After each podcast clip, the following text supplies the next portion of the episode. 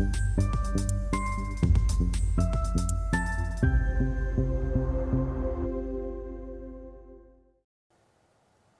Bonjour, bienvenue sur Investir TV dans notre nouvelle thématique euh, idée de placement où un professionnel de la finance, de la gestion de patrimoine euh, vient nous présenter des idées de, placement. Aujourd'hui, c'est le président cofondateur de Cryptech, Benoît de GSEC, que nous accueillons. Benoît, bonjour. Bonjour Stéphane. Eh bien, commençons, si vous voulez bien, peut-être par présenter euh, Cryptech. Oui, tout à fait. Donc, Cryptech, en quelques mots, c'est la solution de placement pour l'excédent de trésorerie des entreprises puisque depuis deux ans, on a euh, réussi à combiner euh, ce que représente la, rentabilité d'un compte titre avec la disponibilité d'un compte à terme, que sont les deux placements phares que peut faire une entreprise aujourd'hui puisqu'on propose un placement à 5% par an sur de l'euro, euh, sans frais, sans volatilité, euh, et de manière totalement liquide grâce à justement la technologie blockchain et la finance décentralisée, dont on va parler après. Euh, et évidemment, on a également une, une, ligne de produits destinée aux investisseurs qui souhaitent avoir une exposition représentative de ce qu'est le marché de la crypto-monnaie aujourd'hui, de manière simple et sécurisée. Donc j'invite les gens à regarder ce qu'on fait sur notre site internet.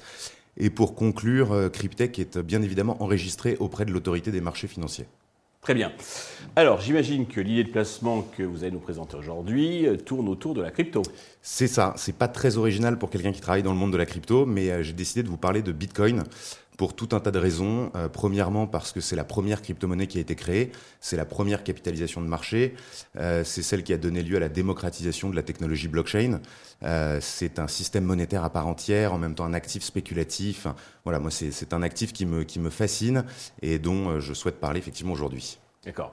Alors, euh, quand on parle de Bitcoin, la première chose qui vient à l'esprit, c'est la volatilité. Oui, alors, effectivement, puisqu'on a maintenant à peu près 15 ans de recul hein, sur cet actif qui est le Bitcoin, qui a été créé en 2008 et qui valait quelques centimes, euh, puis qui a franchi la barre des 1000 dollars pour la première fois en 2013, à nouveau en 2017. C'est là que le grand public a vraiment entendu parler de Bitcoin, puisqu'il est tout au cours de l'année 2017, il y a eu une, phase de marché haussier, un bull run, euh, qui l'a propulsé jusqu'au quasiment 19 000 dollars. Et il a fini par s'effondrer jusqu'aux 3 000 dollars euh, courant de 2018, donc euh, l'année qui a suivi. donc tout le monde pensait que cette mode était terminée. Or, la finance décentralisée et les NFT, donc une, deux technologies euh, dont on s'est mis à beaucoup parler euh, mi-2019, mhm. ont propulsé à nouveau le Bitcoin aux portes des 70 000 dollars.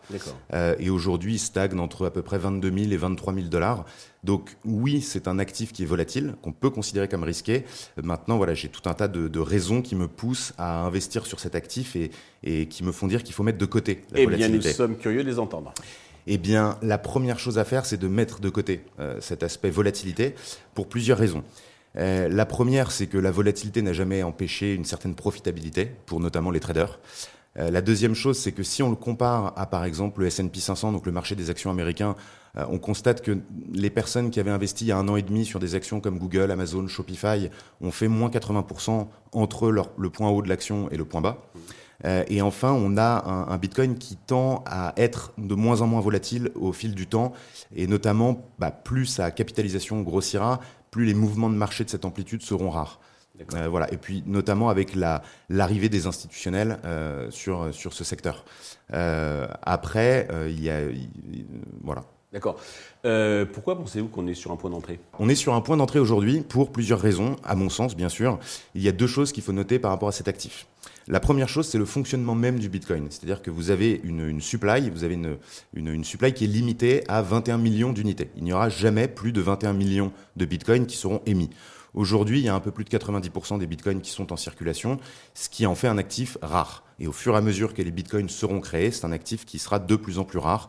Et donc, on suppose que ça, cet actif prendra de la valeur avec le temps.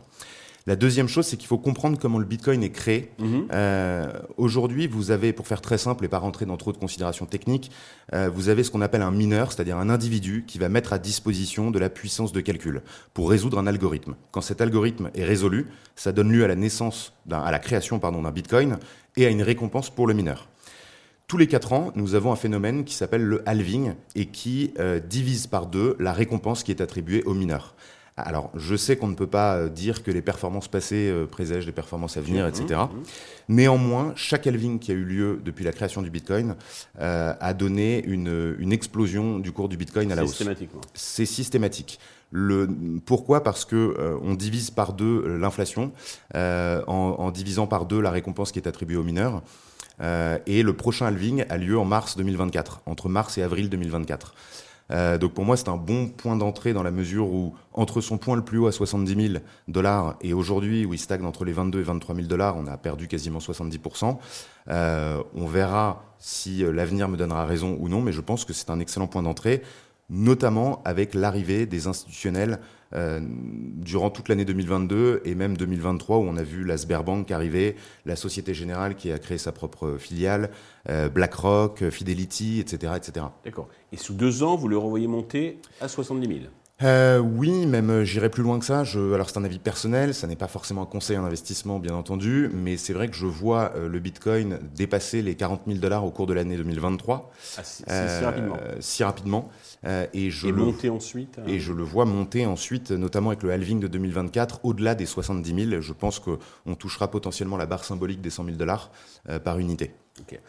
En question subsidiaire, pourquoi vous préférez le Bitcoin à l'Ether alors, on va dire que le Bitcoin me fascine plus que l'Ether, mais l'Ether est une tout aussi bonne crypto-monnaie. Euh, ça n'est pas la même philosophie, ça n'est pas le même cas d'usage. Euh, je pense que l'Ether est un excellent euh, actif financier sur lequel on pourrait également investir, puisque c'est avec cette monnaie que repose tout le fonctionnement aujourd'hui des applications décentralisées et des smart contracts. les cas d'usage liés à Ethereum sont absolument gigantesques. Benoît, merci pour euh, cet éclairage. Euh, nous verrons bien euh, donc à combien on va suivre donc le, cours donc du Bitcoin pour voir si votre conviction s'avère exacte. Merci à tous de nous avoir suivis. Je vous donne rendez-vous très vite sur Investir TV pour d'autres nouvelles idées donc de placement présentées par un professionnel de la finance ou de la gestion de patrimoine.